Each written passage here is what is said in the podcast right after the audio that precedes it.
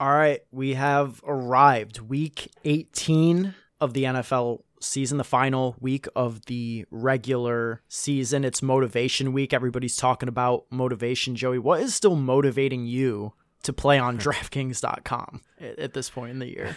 I mean, not not much to be quite honest. I mean, I like I, I said before on a previous podcast, it's more so just a factor of the NFL in general hasn't been that good in my opinion. The quality of games haven't been that good, and from that standpoint, it really just makes me not even want to watch football. But obviously, I still like gambling on it. I still like talking about DFS and trying to figure out the most optimal lineup for cash games, which I feel like we do really well. I still have fun you know, betting on props, probably more fun than I do with making DFS lineups and, and, tournament lineups at this point. So just been focusing on prize picks over the last month or so of the season rather than DFS. And I mean, moving forward, I think this this change was inevitable, and and we're kind of ahead of the curve with the content that we're doing, and uh, we'll, we'll probably even focus more on it moving forward when next season comes, but props in general are just easier to talk about. They're easier to listen to. It's more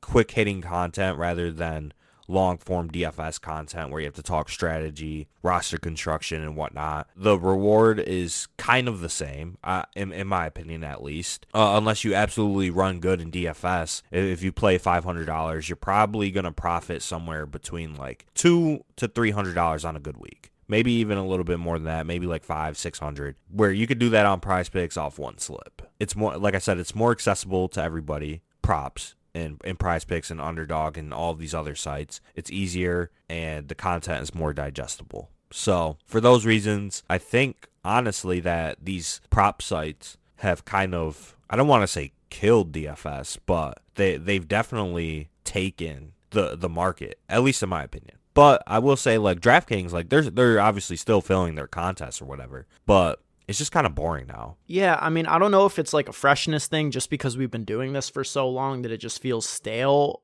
I think that what you're saying also plays a big factor. It's just easier to do. It's easier for like a casual player to win on prize picks, I think, than it is to win on DraftKings these days. There there's so few casual players. Like I think DraftKings still has its place. Like I'm excited to play the playoff slates coming up, but these large main slates are just I don't know, man. They're they're just not it. And like to your point about the quality of games, like as we're about to get to, there's 13 games on this slate. 13 games with 26 NFL teams playing, and the highest total is 43. Like, the fuck are we actually doing? It's atrocious. So, I don't think DraftKings is dead. I think it has its place. I'll be very excited to play week one next year. I'll, I'll always be excited for short slates, Thanksgiving slates, but I don't know. I wouldn't say DraftKings is dead, but it might be on its last leg. I think you put it perfectly. It has its place. It's it's never going to be like completely dead where they can't fill like the twenty dollar milli maker, right? Or the the large three dollar. I don't think it'll ever get to that point, but I could see DraftKings dying a little bit, but it obviously has its customer base already. It has people that are just they're they're entrenched in the game, right? Mm-hmm. And, and a lot of these are are people that do content, and they're and we're really just all competing against each other, in my opinion. Like, how many casuals are there, are there really left in DFS? I mean, we talked about this before, and this is an interesting discussion. But to to win a tournament on, on DraftKings, obviously the the reward is higher, the payoff is greater, but you also need to get nine things right, essentially, or, or maybe eight or seven, depending on the contest you're in. You need to get like seven to eight things right. Plus, you have to beat out a bunch of other people. Whereas when you're on Prize Picks, to be profitable long term, if you're just strictly doing like six leg parlays, which you know, you need to get six things right. You could be profitable hitting just 4% of your bets long term. Yeah. And the the payoff is is 25x. So if you're doing $20 units, that, that's 500 a pop every time you hit. I mean, is that easier than winning a tournament? Like that's really the question that I have. Like uh, without a doubt, it is. I think. I mean, especially yeah. if you're talking about anything like larger than a thousand person field, it's it's absolutely easier. And then you take into account like we pay for the projections, right? And we find the discrepancies early in the week, and, and we we essentially do get it in good. Obviously, it's a parlay at the end of the day, and it usually loses on its last leg, or somebody sells. But you know, all all it takes is a, a, good day or two. As we go back to my weekend like three weeks ago, where I won like fifteen hundred, that put me profitable over the last three months off two days. Yeah and and that's me doing like 10 20 dollar bets max. So yeah i just think that draftkings it, it's definitely died down a little bit. I don't see much talk about dfs anymore on the timeline compared to even like two years ago which is crazy to see. And my whole timeline is just literally props now. Prize picks underdog parlay play uh, monkey knife fight etc and just got to change with the game. I, I mean I, I, put out a tweet a few weeks ago. I said if you're a, a content creator and you're not focusing on props or, or starting to, like you're you're just gonna be behind the curve at this point.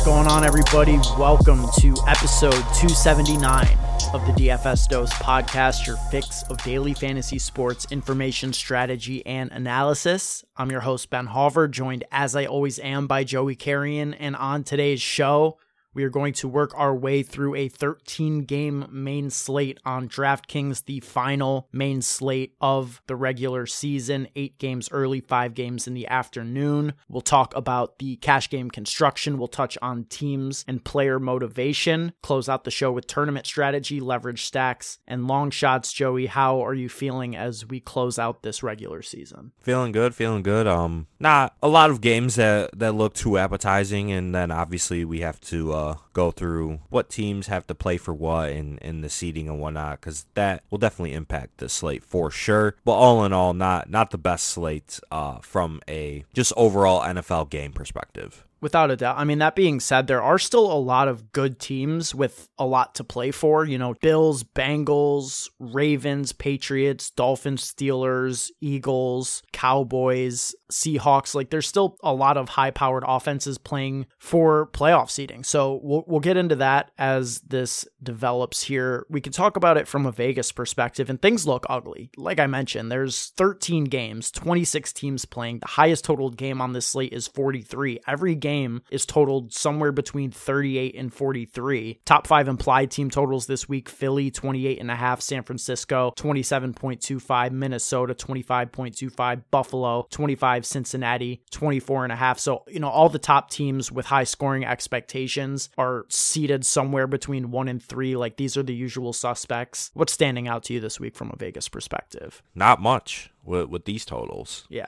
to ugly, be honest, very ugly. Uh, I, I think that the the field is probably just going to stack up the best teams that also have something to play for. So the Bills and the Bengals, the Eagles do have something to play for, so that does work out. Jalen Hurts should be back the Giants. I know Brian Daboll said that they're not going to rest starters, but they really have nothing to play for at this point, right? They can't get up to the five seed. They can't, you know, fall to the seven. So they're locked in at the six seed. So I mean, the Eagles is is interesting, but other than that, I mean, not not much is standing out to me. I mean, we just got to hammer the spots that we feel confident teams are going to be playing for everything, right? And I think that at the quarterback position, we start right off with the top players in Josh Allen and Jalen Hurts. Josh Allen's the highest priced quarterback on the slate, 8,400. Jalen Hurts, 8,200. Like, I think you're taking either one of these two guys or you're punting it off. And we have like six or seven quarterbacks priced under 5K that are starting this week Sam Ehlinger, Sam Howell, Skylar Thompson, Nathan Peterman,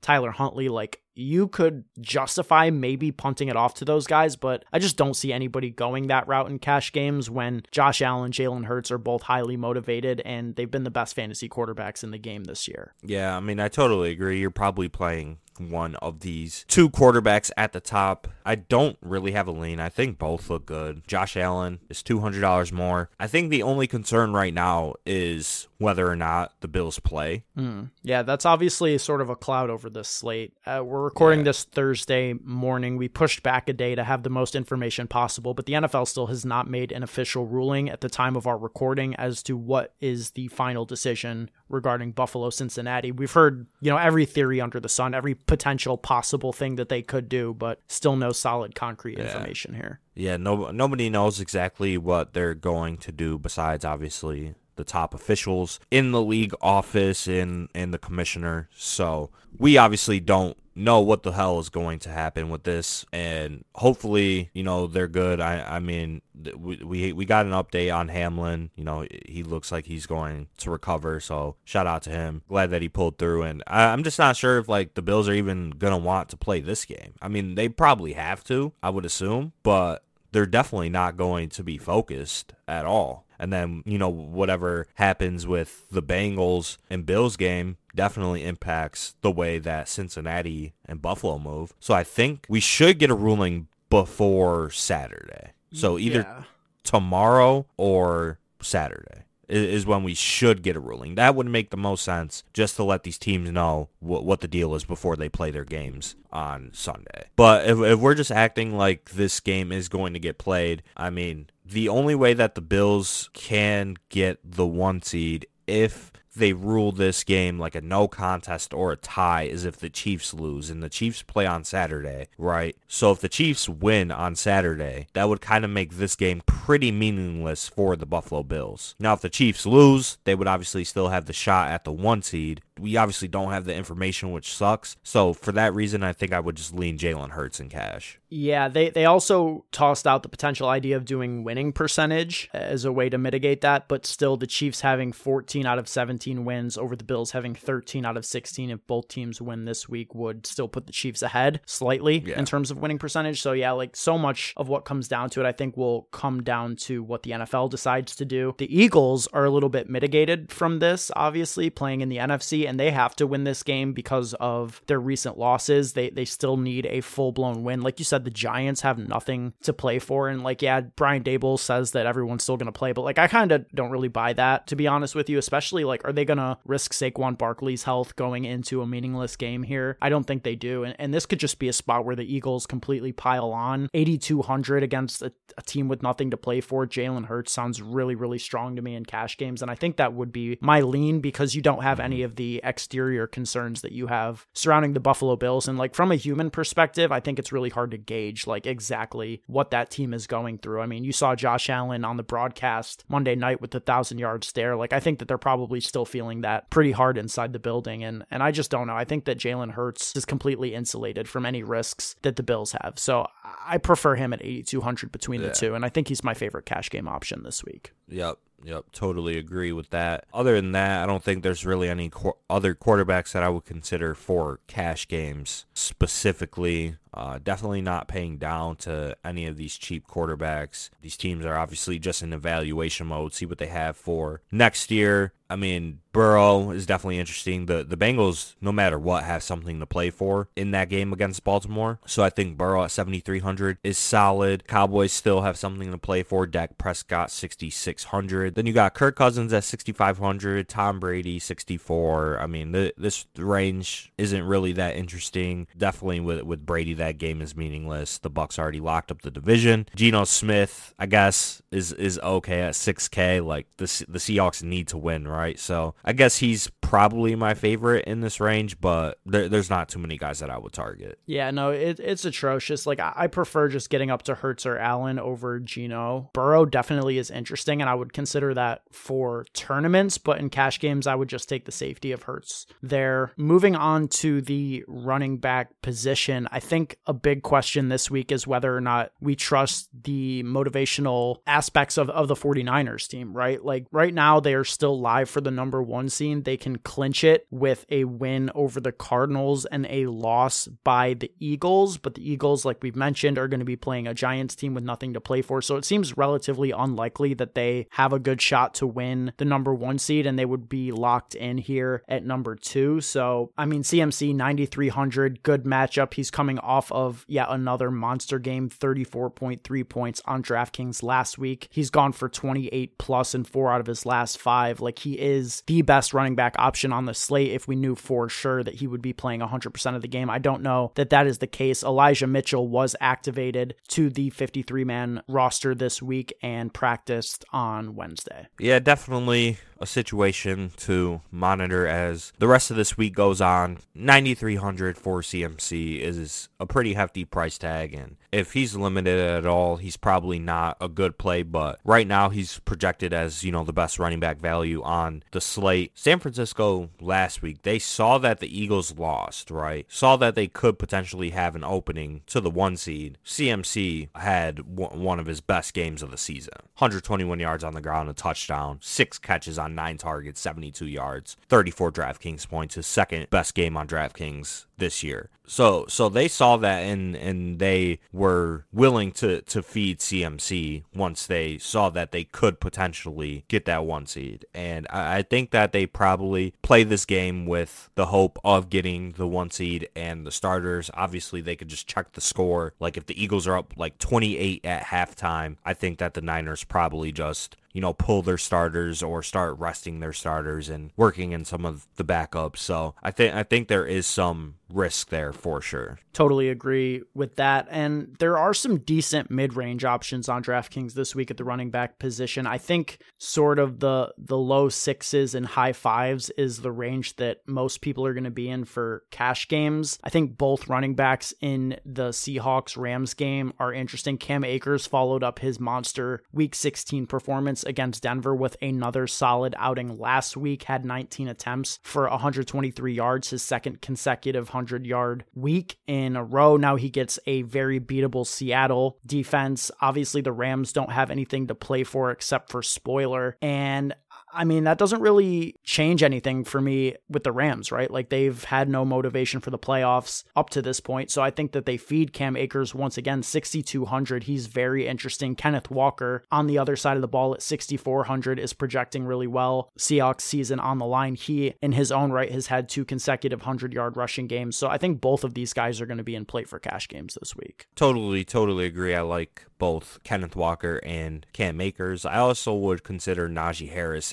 the same tier as those players. Uh, after the Steelers bye, Najee Harris has just seen a ton of opportunity. He's actually been kind of decent in fantasy. Five straight games with 10 plus DraftKings points, three straight games with about 15 plus DraftKings points in each, eight catches on 12 targets over his last two games. And the Steelers also do need a win. They could potentially get in with what a, a Patriots loss and a Dolphins loss. So the Steel the Steelers do have an outside shot at the playoffs, and Najee Harris 6100 looks okay. So I, I would consider those three the the best plays in that tier of 6K running backs. The high six, you know, low seven K tier running back is interesting because you have Kamara at 6,600. I think he's going to project well. Three straight weeks of like 17 plus touches, but like no pass catching upside now. Rhamondre Stevenson is 6,700. I don't think people are going to play him, but obviously this is a must win game for New England and they're probably going to be losing to the Bills. He had six catches, eight targets his last game against Buffalo, and he's definitely going to, to be the guy for New England. You got Pollard at 7K, you know, must win game technically for Dallas. Zeke, I mean, this man is just fucking washed up. Fuck Zeke.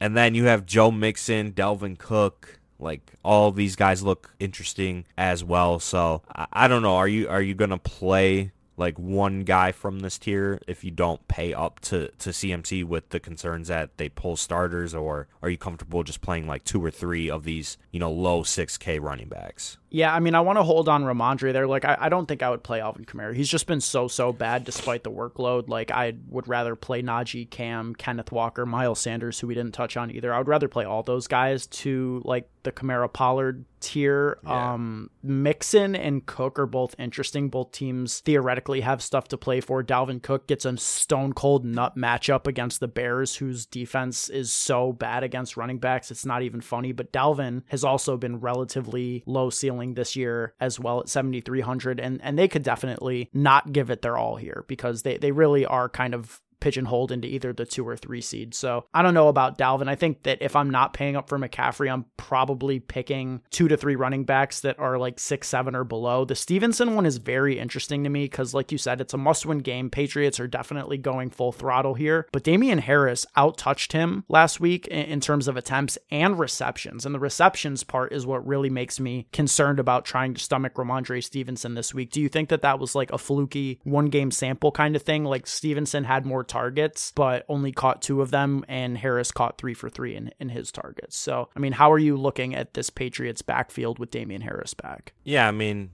I, I think that we just go back to how it was early in the season with kind of being a split, but Rhamondre is the pass down back. Mac Jones also missed Rhamondre on multiple checkdowns. Just and and I know one bounced off his hands too. So I think Rhamondre is still the, the better running back in this offense. I think that he has the pass down role, but I do think Damien Harris is going to be a factor as long as he's healthy. And Damien Harris is a good player. I, I don't think there's any questioning that. He is a good player. And prior to the season, there was talk about like getting him more involved in the passing game. And he started out the season, you know, two catches in, in three straight games on three targets. And I, I, think like he's probably going to get a couple. And at 5,300, I, I, guess he's like a, a, solid tournament play for sure. You know, my, my mind goes to him just breaking that 75 yard run against Buffalo in that win game. And, the way to, to really beat the Bills, in my opinion, if you're a team like New England, is to beat them on the ground. So so that's obviously what they're going to try to do. So I think Rhamondre and Damien Harris are both solid plays this week, but but not great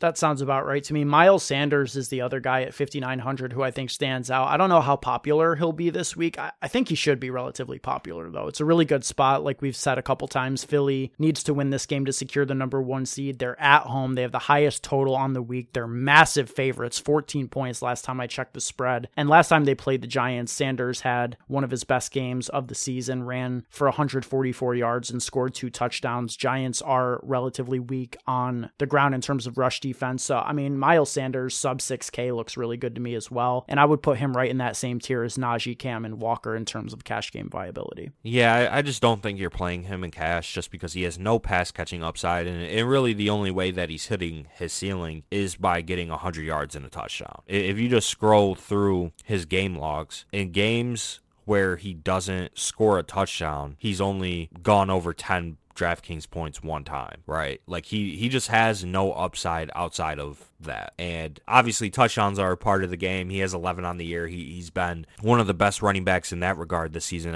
especially after coming off a, a year where he had zero. But I, I don't want to play a player like that in, in, cash with, with no pass catching upside. At least with like Najee and, and Kenneth Walker specifically, like they, they have games in their range where they could catch five, six balls. Miles Sanders just does not have that in his range at all, even though I, I think he can. That's the thing. He can do that. He's a good pass catching running back. They just don't use him in that way. So yeah, I mean, that being said, I, I, think that like the Eagles have a 28 and a half total, so they're like projected to score just over four touchdowns, like realistically. I mean, I don't, I don't know. I think it's a fine play in cash. And, and like this week, I think you're just as concerned about floor as you are with ceiling because there's so little guaranteed floor in a week like this. Yeah, but uh, also if you're if you're playing Jalen Hurts, you're not playing Miles Sanders. That so. is a very good point. Very good point there. All right, is there anybody else that you want to touch on for cash games at running back? No, I mean pretty much covered all the running backs that I have interest in in both cash games and tournaments. So all right, at the wide receiver position, I think the big question on this week is whether or not we believe Justin Jefferson is going to go for the single season receiving record. He's 9,100 on the road against Chicago. He's 194 yards away from setting this record. It's obviously within his range. I mean, this year alone, he's gone for 223 in a game, 193 in a game, 184 in a game. He went for 154 yards against the same Bears team in week five. The Vikings have very, very little to play for. Like I've said, they can't be higher than the two seed, they can't be lower than the three seed. But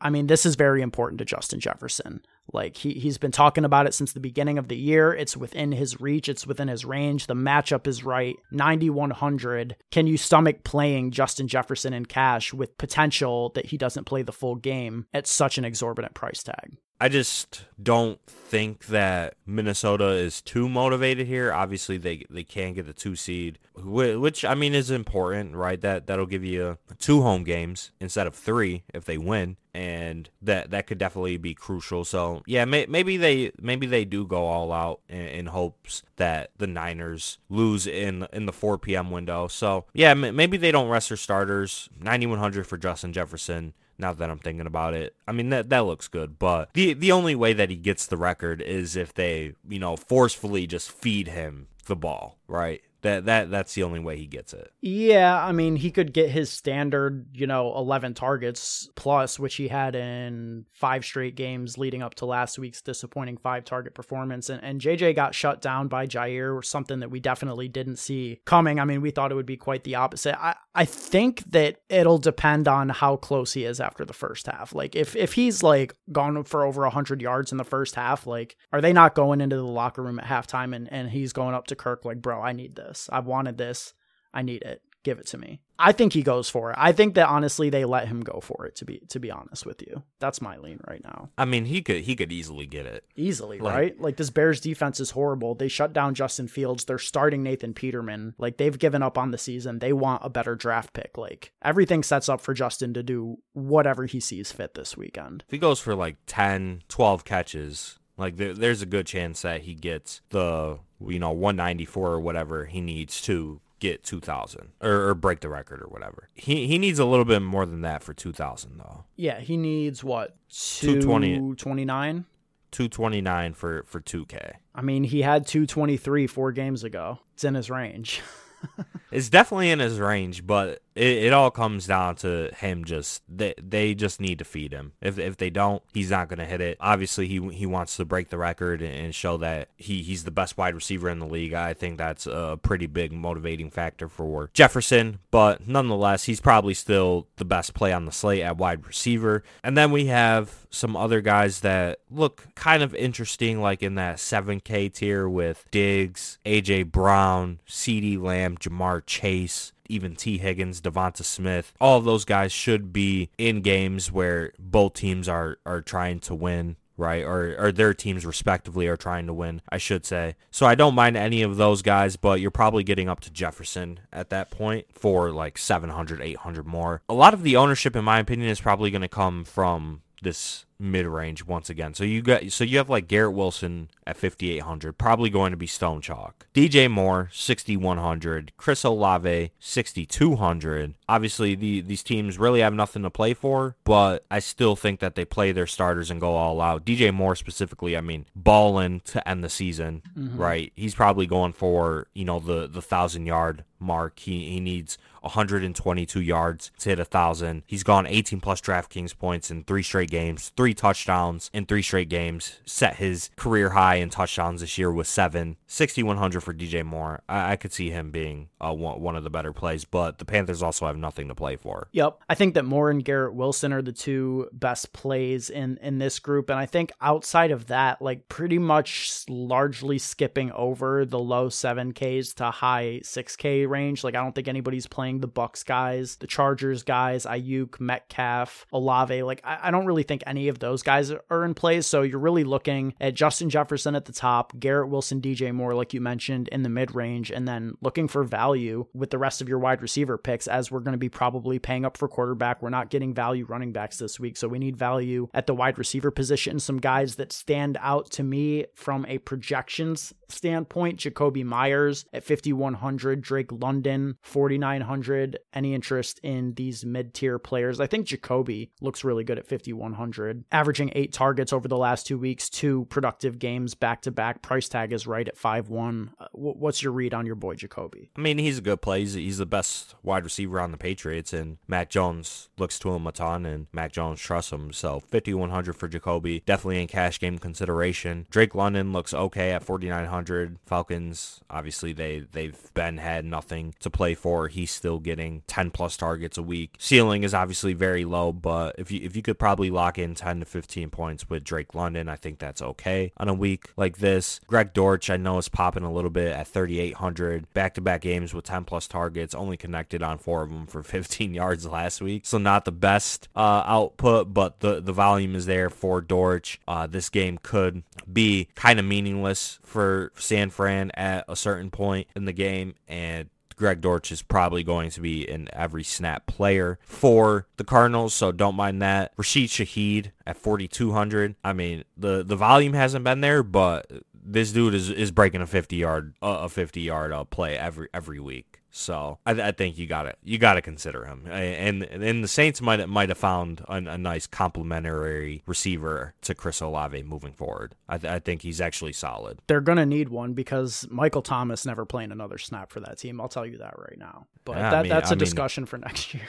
Get get this the Saints an actual quarterback, and I mean they they might have something cooking with uh Chris Olave, Rashid Shaheed, Juwan Johnson. Like yeah, honestly, like it's really sounding pretty good to me. And yeah, this dude Shaheed is legit. He's had catches of 35, 40, 68, 58 over the last five games. Like, this kid makes plays week in and week out. What else is there to say? And it's a good matchup against Carolina. So if you absolutely need salary this week, I would be very comfortable with like Shaheed and Dortch as, as two lower tier options that you can definitely guarantee some production out of. Yeah. I mean, yeah, for 400 more, uh, I'm playing Shaheed over Greg Dortch just for the ceiling. Like, Dortch is obviously the floor play, right? And, and he can hit a ceiling, but Shaheed is is the ceiling play, the the big play threat, and I, I just want that in my lineup, especially at home in a dome. Great matchup. The the Cardinals will probably get absolutely slaughtered by the 49ers. Yeah, honestly. So. I mean, they could run a whole second string team and probably uh, take care of the Cardinals there, to be honest with you. All right, at the tight end position this week, things are typically grim and they remain grim. I mean, I don't I don't know. Like what do you what do you feel at the tight end position? I'm looking for tight ends on good offenses that still care about playing. I see Hayden Hurst at 3100. That looks interesting to me. Hunter Henry 3300 last stand for the Patriots here. You could go to Juwan Johnson in a meaningless game, but like it's been meaningless for the Saints for a while now. 3700. I still think that Juwan Johnson is in play here. Do you have a lean between any of these guys for cash games? Eh, not not really. I mean, I mean, yeah, I just said Juwan Johnson. He he's he's a good player. You know, he he's an athletic tight end. Probably going to be taking a lot of Juwan Johnson in best ball for sure next year. So I think he's okay. Maybe we see what happens with the the Bucs tight ends potentially. I mean, Cam Brate was a healthy and active last week. Cade Otton ran a ton of routes, but obviously the Bucs have nothing to play for. But like, I don't think Cade Otton is like part of like that veteran rest group. Like he he's a rookie tight end. So I, I still think that he plays quite a bit against Atlanta. He's only 3K. Maybe you you go the Galaxy brain route and, and try and play like Parham Jr. 3200. Him and Everett obviously there for Los Angeles. Everett's the starter. You know if they decide to to rest their starters, Parham get some extra run there. And, and maybe you go the nasty route and you play Albert O at 2900. That that's probably the look to be honest with Dulcich on IR and and the coach coming out and saying like why hasn't this guy been playing? Yeah, why hasn't he been playing? I took so much of this dude in best ball, and now now they realize that he hasn't been playing. Like, all right, cool. But yeah, I mean, he he came in, played fifty three percent of snaps with Greg Dulcich on IR, had six targets. Like, it's a good matchup. I don't think the Chargers are going to be too motivated. They'll probably be resting some of their key defensive players.